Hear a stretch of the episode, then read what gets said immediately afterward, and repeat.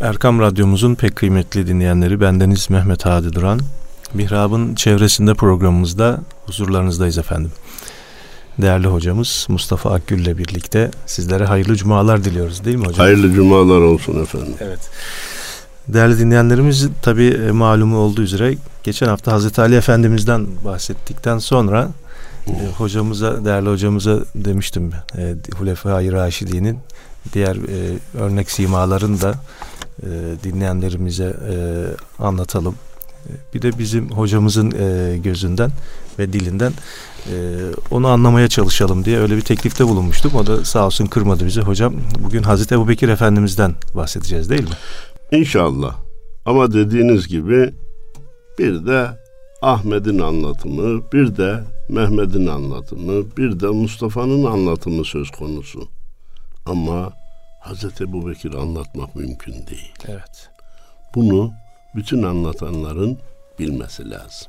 Eyvallah. Ve o niyetle işe besmele çekmesi lazım. Değerli dinleyenler ve değerli hocam, Hazreti Ebu Bekir Efendimizin hakikaten bütün ümmeti Muhammed için alınacak birçok örnek noktası olduğu gibi ben işi biraz daha değişik ifade edeyim. Örnek alınmayacak hiçbir davranışı yok. Örnek alınmayacak hiçbir davranışı yok. Ama başta gelen özellikleri nedir efendim? Efendimizin en yakın dostu. Dost deyince oraya bir durmak lazım. Hani anlatıldı hoşuma gitti naklettim. Sıhhatinin üzerinde çok durulmamasını istirham ediyorum. Hazreti İbrahim'in ömrü tamam olunca Azrail aleyhisselam gelmiş ve demiş ki ya İbrahim vakit tamam can, ruhun canını almaya geldim. Hazreti İbrahim demiş ki ben Allah'ın dostuyum. Dost dostun canını alır mı demiş. Bu cevabı hiç beklemeyen Azrail aleyhisselam Cenab-ı Allah'a ya Rabbi Hazreti İbrahim'in söylediği sence malum. Dost dostun canını alır mı diyor. Ben ne, ne yapayım ben? Cenab-ı Allah Azrail aleyhisselama emretti ki Git İbrahim'e söyle. Dost dosttan canını esirger mi? O zaman Hazreti İbrahim teslim oldu. Dost deyince canını dostundan esirgemeyen anlamına gelmesi lazım. Ve Hazreti Ebu Bekir işte öyle dost. Çünkü hakikaten hayatında Efendimiz için canını tehlikeye defalarca atmıştır. Başta hicret meselesinde. Başka özelliği altın silsilenin ilk halkası. Altın silsile nedir, nereden gelir? Biraz sonra ona döneceğim. Cennete girecek ilk kişi Kur'an ifadesiyle ikinin ikincisi Allah Resulü'nün ilk halifesi. Bir insan için üstün sıfatlar olarak bunlar yetmez. Eyvallah. Efendim, mesela altın silsile meselesi. Tasavvuf ve tarikat meselesi. Bütün Müslümanların şu ana bilgileri bilmeleri gerekir. Çünkü bazıları bilerek, bazıları bilmeyerek tasavvufa, tarikata ver yansın ediyor, karşı çıkıyor. Bir kısım kötü uygulamaları örnek alarak karşı evet. çıkan var. Aslının ne olduğunu bilmediği için karşı çıkan var. Bir daha diyor hocam, kanun yasaklamıştır, kanun kabul etmiyor diye karşı çıkanlar var. Evvela şunu net ifade edeyim ki, bir şeyin dini olması, kanuni olmasını gerektirmez. Kanuni olması, dini olmasını gerektirmez. Daha değişik ifadeyle bir şeyin kanun tarafından reddedilmiş olması din tarafından da reddedilmesini gerektirmez. Evet. Kanunda tasavvuf, tarikat, tekke, zaviye reddedilmiş. Olabilir din bunu reddetmiyor. Efendim kanun faize kapı açmış, alınabilir, verilebilir, meşru bir olay olarak ilan etmiş. Meşruiyet burada kanuni anlamında. Ama din bunu kabul etmez. Rusya'da bir sistem vardı orada onun onların kanunuydu değil mi efendim? Namazı da reddetti, orucu da reddetti. Oruç tutanları efendim gece kalkanları evlerinden ışıklarıyla tespit etti, attı. Peki din bunları reddmetti. Bunlar dinin dışına mı çıktı? Hayır.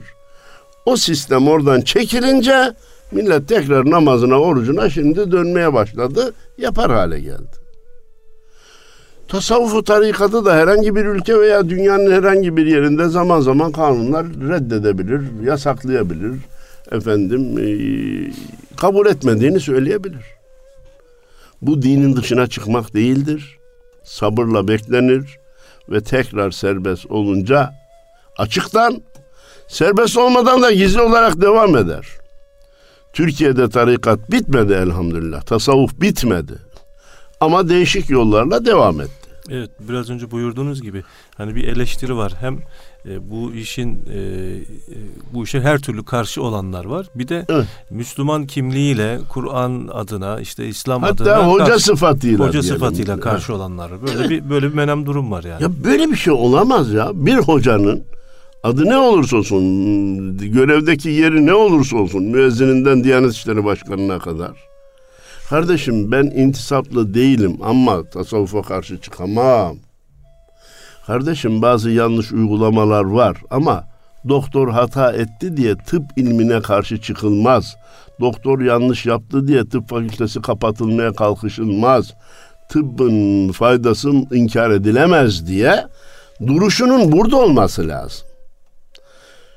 Ben şu kadar okudum ben doçentim profesörüm varıp da bir mürşit eli tutmam. Şahsi kanaatindir, şahsi uygulamandır. Tutmamakla neler kaybedersin, neler kazanırsın o ikinci devrede yani ahirette belli olur. Fakat karşı çıkarsan birçok tasavvuf tarikat karşısına, karşıtlarına zemin hazırlamış olursun. Başkasının da vebaliyle ahirete gidersin dedik. Parantezi kapattık.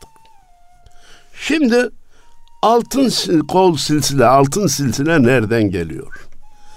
Silsilenin başlangıcı, menbaı, çıkış yeri Hazreti Muhammed Mustafa sallallahu aleyhi ve sellem. Malum ki bu dinin, İslam'ın, Hazreti Adem'den beri gelen İslam'ın iki kolu var değerli Hadi Hocam ve değerli dinleyenlerimiz. Birisi zahir, birisi batın. Zahir dediğimiz bölümü fıkıh, şeriat teşkil ediyor. Namaz, oruç, hac, zekat, büyük günahlardan kaçınma, bunlar zahir bölümünü, şeriat bölümünü teşkil ediyor. Batın dediğimiz bölümünü ise tasavvuf ve tarikatlar teşkil ediyor her iki koldan gelmiş. Biri birine tercih etmek veya biri için diğerinden vazgeçmek Müslüman için söz konusu değil. Onun için ne buyurulmuş? Men tefakkaha tefessaha. Kim sadece fıkıh, sadece fıkıh, sadece fıkıh derse kokuşur. Dinin ruhunu kavrayamaz. Men tasavvafa tezandaka. Kim de sırf tasavvuf, tasavvuf canım namaz neymiş, oruç neymiş demeye kalkarsa zındıklaşır. Zahiri inkar ederse zındıklaşır. Bendeniz bunu vaazlarda veya yakın sohbette anlatırken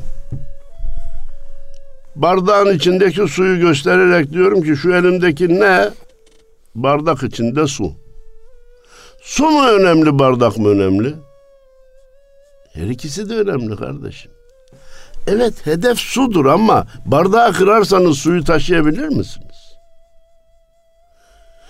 Yok efendim bardak o kadar önemli ki suyu taşıyor. Öyleyse suyu dökelim. Su, su önemli değil dersen bardağı taşımak ne işe yarar kardeşim? İkisi de önemli. Bundan sonra diyorum ki ilk menbaın ilk çıkışa Efendimiz Peygamberimiz Aleyhisselatü Vesselam işin zahir bölümünü, şeriat bölümünü umum ümmete tebliğ etmiş. Batın bölümünü, tarikat bölümünü Hazreti Ebu Bekir Efendimiz de Hazreti Ali Efendimiz'e telkin etmiş, öğretmiş. Onun için bugünkü Nakşi geleneğinin, Nakşi tarikatının Nakşi ekolünün diyelim. En doğru söz bu. İlk çıkış Efendimiz'den sonraki ilk halkası Hazreti Ebu Bekir. Kadiri ekolünün Efendimiz'den sonraki ilk halkası Hazreti Ali radıyallahu anh'tır. Peki çıkışlar buradan olmasına rağmen ilk halakaları Hulefai Raşidinden iki kişi temsil etmesine rağmen niye Sıddıki denilmemiş de Ali ya da Alevilik denilmemiş ki Alevilik ayrı bir konu. Denilmemiş de Nakşilik ve Kadirilik demiş. Tasavvuf Efendimiz'den sonra Hazreti, Hazreti Ebu Bekir ve Hazreti Ali ile gelmeye devam etmiş, etmiş, etmiş ama Şah-ı Nakşibendi Hazretleri ve Haddin Şah-ı Nakşibendi Hazretleri bunu bir sisteme oturtunca Nakşi ekolü oluşmuş. Abdülkadir Geylani Hazretleri de bir sisteme oluşturunca oluşturunca Kadiri ekolü oluşmuş. Bu iki ekolün en büyük farkı birinin açıktan zikir yapması, diğerinin zikri gizli yapmasıdır. İkisi de haktır, baş tacıdır ve kıyamete kadar da sürecektir. Kimse de engelleyemeyecektir. Bugün bütün Müslümanlar bilecek ki İslam dört katlı binanın ortak adıdır. Şeriat, tarikat, hakikat, marifet. Ahirette sual şeriattan gelecek. Namaz kıldın mı kılmadın mı? Orucu tuttun mu tutmadın mı? İçki içtin mi içmedin mi? Kumar oynadın mı oynamadın mı? Tarikattan, tasavvuftan, hakikattan sual olmayacak. Ama sen düşünürse derse ki ya ben madem ki ahirette şeriattan gelecek tasavvufla, tarikatla, hakikatle, marifetle ben niye kendimi yorayım? Ona basitinden an, net anlaşılır şekilde diyoruz ki evine ekmek, zeytin, peynir de götürsen karnın doyar. Niye? Et, sebze, meyve, etin de şu çeşidi, meyvenin de bu çeşidi şeklinde götürüyoruz. İnsan daha iyisini daha iyisini istediği için güzel. Evimizin tabanını kilimle de sersek örterdik. Niçin halı? Onun da el halısı, yok ithal halı ve vesairesi. Daha iyisi olsun diye. Olur. Arabanın markası en düşük olanına da sahip olsak ayağımızı yerden keser ama en lüksünü istiyoruz. Daha iyi olsun diye. Güzel. Kardeşim dünya konusunda daha iyisini daha iyisini istememiz makul de, normal de. Ahiret evet. konusunda daha iyisini, daha iyisini, daha iyisini istemeye niye gayret etmeyelim? Evet. Bir de ortadan örnekler var, numuneler var. Bugün maddi açıdan niye insanlar daha iyisine, daha iyisine sahip olmak istiyor? Ya koç var, sabancı var. Onlar hedef alınıyor, onlar gibi. Niye onların da olan bizde olmasın veya onun bir altındaki niye bizde olmasın diye bunları maddi imkanları, dünyalık imkanını kazananların hayatları görülünce Ha ben de onun gibi olayım diye hevesleniyor insanlar.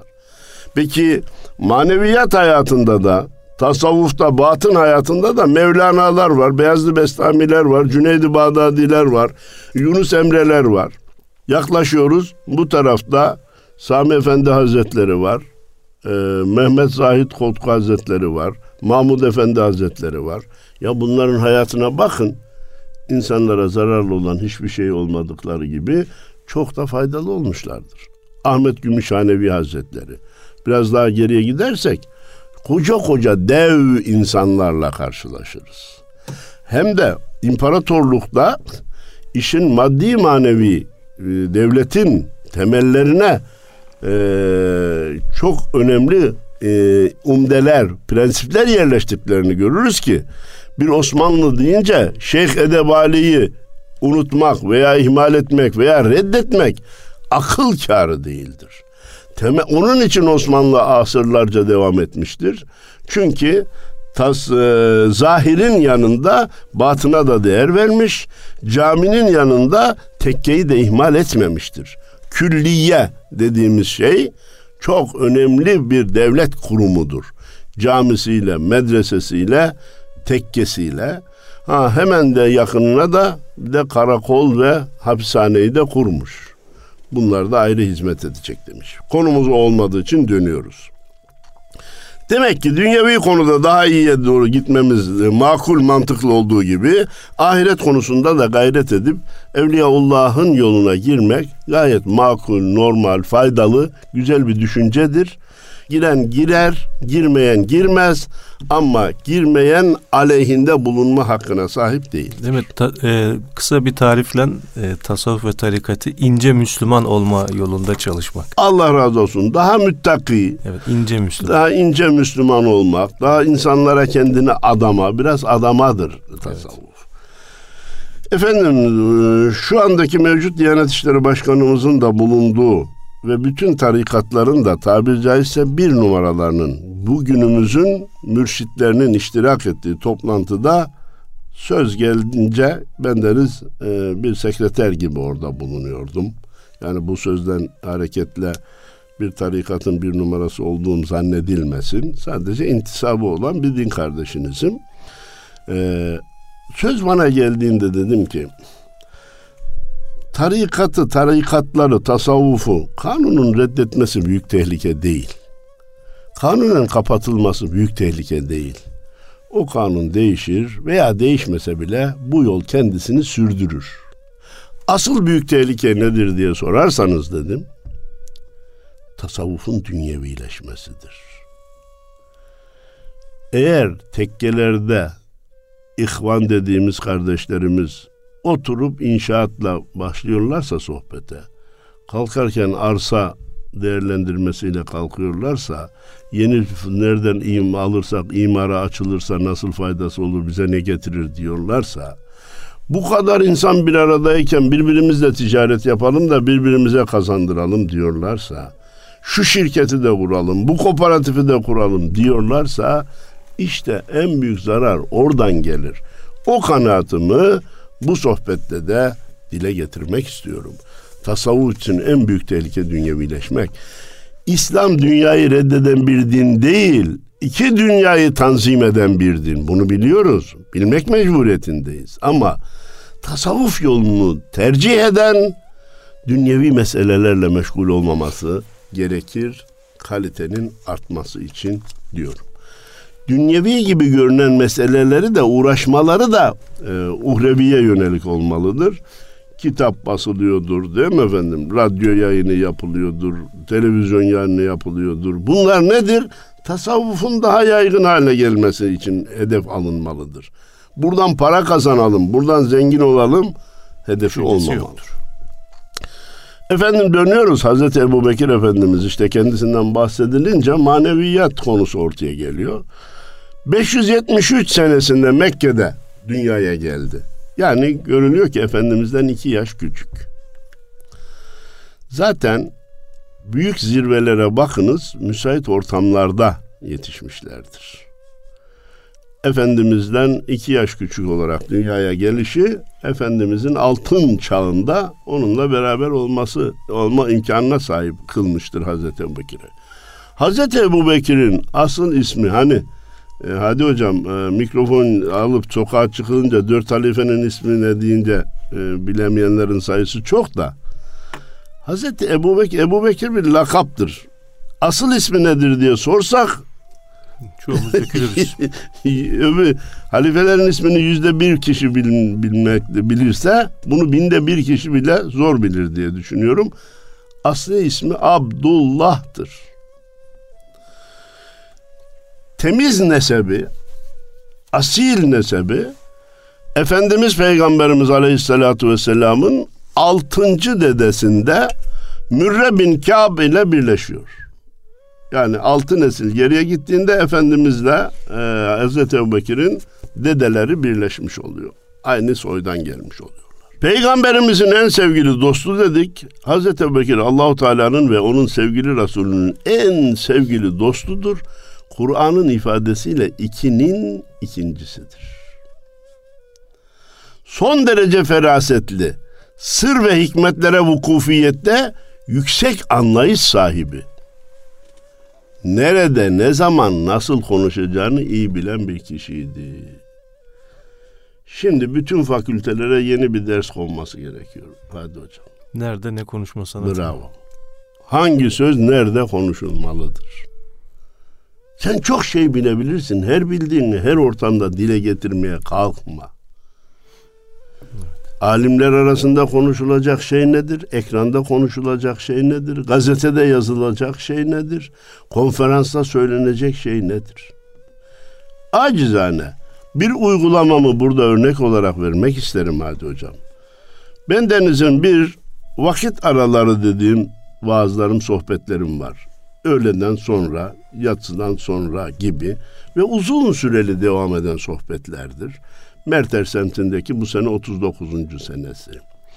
Ben Deniz namaz arasıları dediğim sohbetimde söylediğimi cuma sohbetinde söylemem. Bazılarını diyorum yani hepsini değil.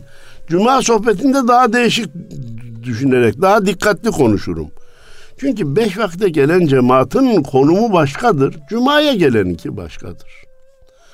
Cuma'da söylediklerimi bayram vaazında söylerken dikkatli olurum. Çünkü bayrama gelenler çok daha değişiktir. Bayram vaazında da hitap ettiğimiz nihayet 2000, 3000, 5000 kişidir. Ekranda konuşurken daha dikkatli olmak mecburiyetindeyiz. Hem milyonlara hem de 7 yaştan 70 yaşa kadar çeşitli kişilere sesimiz ulaşmakta, sözümüz ulaşmaktadır. Bunun için Hz. Ebu Bekir Efendimiz'den alacağımız bir başka şaşmaz örneklik nerede, ne zaman, nasıl konuşacağını gayet iyi bilen bir insandı. Camideki sohbette adını söyledim, bak burada söylemeyeceğim. Ateist bir profesör, dinleyenlerimizin birçoğu bilir. Türkiye'de de adı duyuluyor maalesef zaman zaman ateist olduğu için Güya aydın diye ekranlara programlara çıkarılıyor. Televizyondaki programda izleyicilerim, dinleyicilerimiz beni bağışlasın. Kendi pisliğini yediğini kendi söyledi. Ya bir adam bu hatayı yapmaya yapmaz ama yaptıysa da çıkıp ekranda mı söyler hadi hocam ya? Böyle bir saçmalık, böyle bir manyaklık olabilir mi? Onun için ciğerim yandığı için bütün fakültelere Bak yarın mezun olup gideceksiniz. Hangi söz nerede söylenir, nerede söylenmez diye bir ders koymak lazım. Cennete ilk girecek kişi dedik. Ashab-ı kiram, hadi hocam, Ebu Bekir Efendimiz konusunda çok titiz davranırlardı. Niye? Onu kızdırırsak Resulullah'ı kızdırmış oluruz. Resulullah'ı kızdırırsak Allah'ın gazabına uğramış oluruz. Cenab-ı Allah bizden darılır diye Böyle bir zincirle onu titrerlerdi ki onu aman üzmeyelim kırmayalım. Efendimizin böyle bir tavsiyesi vardı değil mi çünkü ha? ashabına? Ashabına da böyle bir tavsiyesi vardı Allah razı olsun. Onların e, bu davranışı nereden geliyor? Efendimiz'den. Efendimiz Peygamberimiz Aleyhisselatü Vesselam da müjdeyi verdi. Ey Ebu Bekir! Ümmetimden cennete ilk, gire, ilk girecek kişi olman sana kafi değil mi? Hazreti Ebu Bekir'in karakterlerinden biri de insanlar onunla kolayca ülfet eder, anlaşır. O da insanlarla kolayca ülfet edip geçimi, insanlarla geçinmeyi başaran birisiydi. Efendim belki bu sahabe-i kiramın birçoğu bu tarife girebilir. Hadi hocam ancak bir Hazreti Ömer öyle değil işte mesela. Bazen celallenir efendime söyleyeyim şey yapar. Burada Efendimizin bir hadis-i şerifini hatırlıyoruz. La hayra limen la ye'lef ve la yu'lef. İnsanlarla geçinemeyen ve kendisiyle geçinilmeyen kişide hayır yoktur. Akrabalarıyla problemli, mesai arkadaşlarıyla problemli, evet. dostlarıyla dur kardeşim sende bir şey var ya. Yapma etme. Biz bu dünyaya bu cümleyi zaman zaman tekrarlıyorum dinleyicilerimiz hatırlayacak. Biz bu dünyaya kim haklı kim haksız diye tespit etmeye gelmedik. İnsanlarla geçinmeye geldik. Onun için ben biliyorum ki malumunuz e, son zamanlarda daha da arttı. Benim de o konudaki meşguliyetim arttı. Aileler içinde de problemler var. Dinlemeye oturduğumuzda o haksız hocam. Ben haklıyım hocam. O diyor ki ben haklıyım. O haksız hocam. Ben diyorum ki ya biz kim haklı kim haksız demeye gelmedik. Geçinememiş iseniz ikinizde de kusur var demektir. Biz dünyaya geçinmeye geldik. Hazreti Ebu Bekir Efendimiz insanlarla geçinmeyi başaran zirvelerden biriydi. Malumunuz sıddık sıfatını nerede aldı? Bu dinleyenlerimizin yüzde doksanı bilir. Miraç olayı gerçekleşmişti. Efendimiz gelip Kureyş'e haber verince hemen Hazreti Ebu Bekir'e koştular ve dediler ki senin arkadaşın bu gece Mekke'den Kudüs'e, Kudüs'ten de yedi kat semalara gidip geldiğini söylüyor. Ne dersin? O söylüyor mu dedi. Evet öyleyse ben inandım. Ya ne diyorsun sen? Böyle şey kabul edilir mi? Böyle şeye inanılır mı? Hazreti Ebu, Ebu Bekir Efendimizin şu cevabını herkes bilmiyordur hadi hocam. Dedi ki bunda şaşılacak ne var?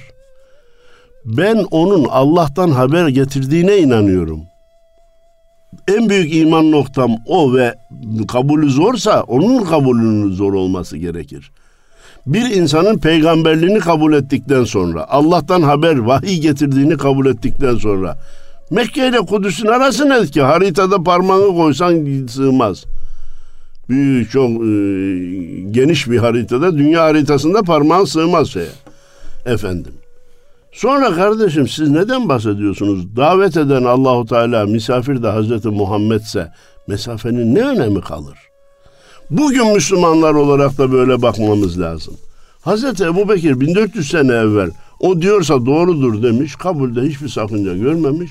Bugün bazı insanlar hala aklın çerçevesine sığmıyor diye miracı reddetmeye kalkıyorlar. Aslında Hazreti Ebu Bekir'in bu cevabını bilseler değil mi hocam? Vallahi bak ya ben inanın bu çalışmada bu cevabı gördüm hadi hocam evet, ya. Evet. Ben diyor onun Allah'tan haber getirdiğine inanıyorum. Mesafe nedir diyor ya. Ben daha büyük şeyi kabul etmişim. Siz geliyorsunuz bana Mekke, Kudüs bilmem. O kainatın efendisi. Bütün kainat ondan haberdar diyor. Malum e, hicret de ikinin ikincisi oldu. Sevr Sarayı diyeceğiz oraya. Çünkü mağara demeye dilimizin varmaması lazım. Efendimizin ayağının bastığı yere mağara dememiz doğru değildir.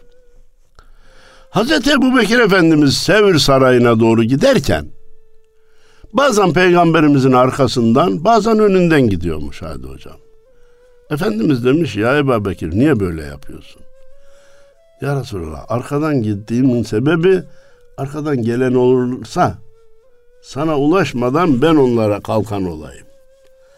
Önden gidişimin sebebi bir tuzak hazırlanmışsa sen düşme ben ilk defa o tuzağa fark edeyim veya düşeceksem ben düşeyim diye öyle gidiyorum. İşte bak dostu görüyor musun? Canını önce tehlikeye atıyor. Yani yeri geldiğinde arkasında, yeri geldiğinde ha. önünde durabilmek. Evet. Evet. Evet. Yeri gel güzel söylediniz. Allah razı olsun. Yeri geldiğinde önünde, yeri geldiğinde arkasında durursan sen dostsun. Sevr Sarayı'nda malum hadise yüzde 95 Müslümanlar bilir. Müşrikler gelmişti. Efendimiz e, Hazreti Ebu Bekir heyecanlanmıştı. Efendimiz de ona La tahzan innallâhe ma'ana Endişe etme, meraklanma, üzülme. Allah bizimle beraberdir buyurmuştu. Değerli dinleyenlerimize bir tavsiyem olacak. Mevlana la tahzen diye internete yazsınlar. Mevlana Celaleddin Rumi bu la tahzeni buradan almış hadi hocam. Öyle bir döşenmiş ki bugünün tabiriyle. O la tahzenden neler çıkarmış, neler çıkarmış. İşte tasavvufun büyüklerinin becerdiği ulvi düşüncenin ifadeye dönüşmüş şeklini orada görecekler. Üzülme Allah bizimle beraberdir. Hasta olabilirsin üzülme Allah seninle beraber. İflas etmiş olabilirsin üzülme. Mülkün sahibi Allah'tır. Rüyanda kolun kesilse, ayağın kesilse üzülürsün. Uyandığın zaman elini, kolun, ayağını yerinde görünce sevinirsin. Bu dünyanın tamamı rüyadır, uykudan ibarettir. Burada kaybettiklerine niye üzülüyorsun? Yarın ahirete varınca hepsi sana iade edilecek. Rüyasında kolu kesilip de uyanınca kolunun yerinde olduğunu gören insanın sevindiği gibi sen de sevineceksin. Üzülme diye devam ediyor bakmalarını, görmelerini tavsiye ediyorum. Efendim üzülünce Hazreti Ebu Bekir Efendimiz buyurdu ki üçüncüleri Allah olan iki kişiyi sen ne zannediyorsun ya Ebu Bekir? Biz şu anda iki kişiyiz, üçüncümüz Allah. Bu bir hadis-i hadis kutsi de bize hatırlatıyor. İki kişi ortak olursa ortaklar birbirine ihanet etmediği sürece üçüncü ortakları ben olurum diyor. Bu haşa ve kella Allah'ın tecessüm etmesi, Allah'ın tenzili, Allah'ın insanların içine girmesi şeklinde anlaşılmaya kalkılmamalı. Hani e, kulum bana e, yürüyerek gelirse ben ona koşarak gelirim. E, bir arşın gelirse ben ona a, bir adım gelirim. Ondan sonra da el tutan eli gören gözü olurum filan hadisi kutsisi var ya. Onu da bazıları yanlış anlıyor. Halbuki bu bir manevi yardımdır. Allah'ın lütfudur. O cümleden olmak üzere diyorum ki en kutsal ortaklık evliliktir. Öyleyse karı ile koca, bay ile bayan, erkekle hanım birbirlerine ihanet etmedikleri sürece üçüncüleri, üçüncü ortakları Allah olacak. Hanelerinde mutlu yaşayacaklar. Taraflardan biri ihanet düşünmeye başlarsa Cenab-ı Allah ortaklıktan çekilecektir. Parantezi kapattık. E, Hz. Ebu Bekir Efendimiz ahirete irtihal etti. Hazreti Ömer Efendimiz halife seçildi. Bazıları Hazreti Ömer'e yaklaşıp kendisinin Hazreti Ebu Bekir'den üstün olduğunu söylemeye çalıştılar. Buraya dikkat edilsin birçok devlet de, görev değişiminde bu lafları edenler olur. Evet.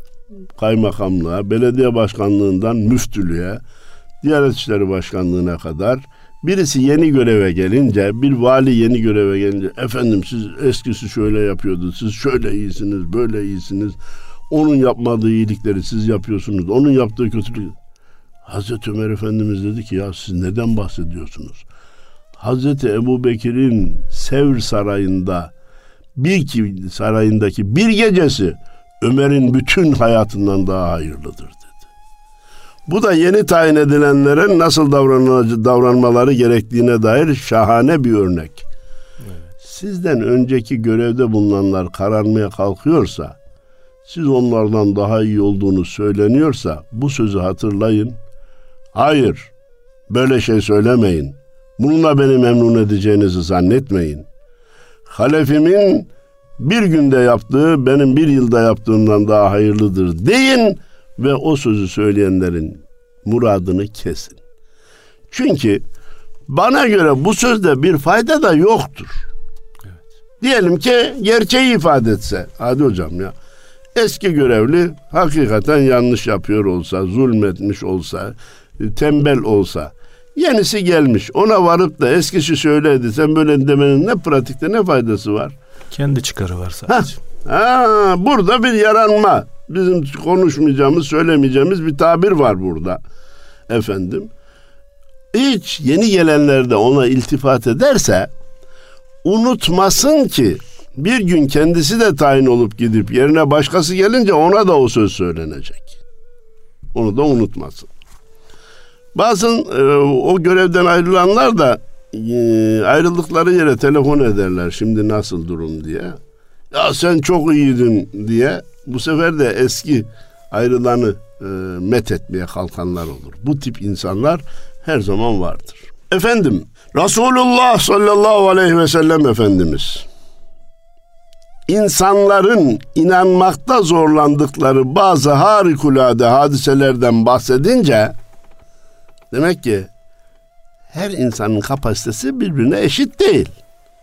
Bazı konular var ki Bazıları hemen anlar, öbürleri anlamakta güçlük çeker.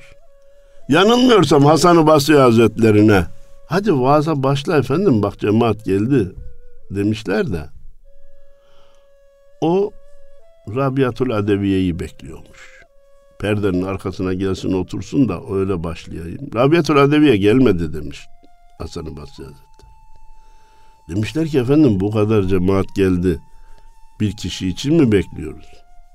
Hasan-ı Basri Hazretleri buyurmuş ki bir lokma ki fil için hazırlanmıştır karınca ağzına sığmaz demiş. bir lokma ki fil için hazırlanmıştır. Karınca ağzına sığmaz demiş. Şimdi Efendimiz Peygamberimiz Aleyhisselatü Vesselam bazı şeylerden bahsediyor. Diyor ki ya bunu herkes kavrayamayabilir. Buna ben inanırım, Ebu Bekir de Ömer de inanır Efendimiz. Ben inanırım, Ebu Bekir de inanır, Ömer de inanır. Başkaları inanamaz manasında değil. Ama Hazreti Ömer'le Hazreti Ebu Bekir ilk etapta inanır. Duyar duymaz inanır. Muhasebesiz bir süzgece tabi tutmadan inanır anlamındadır. Eyvallah. Hazreti Ömer şöyle der. Resulullah Müslümanların meseleleri hakkında Hazreti Ebu Bekir radıyallahu anh, anh ile gece geç vakitlere kadar konuşurlardı. Müsteşar. Allah Resulü'nün müsteşarı. Ben de onlarla beraber olurdum. Efendimiz ne yapıyor? Kendisinden sonra devleti idare edecek insanları da istişareleriyle yetiştiriyor. Şimdi maalesef üzülerek söylüyorum bazı devlet ricali kendisinden sonra orayı devam ettireceği yetiştirmekten korkuyor, çekiniyor. Niye? Daha hayattayken benim ayağımı kaydırır da buraya geçer mi acaba diye. Hayır.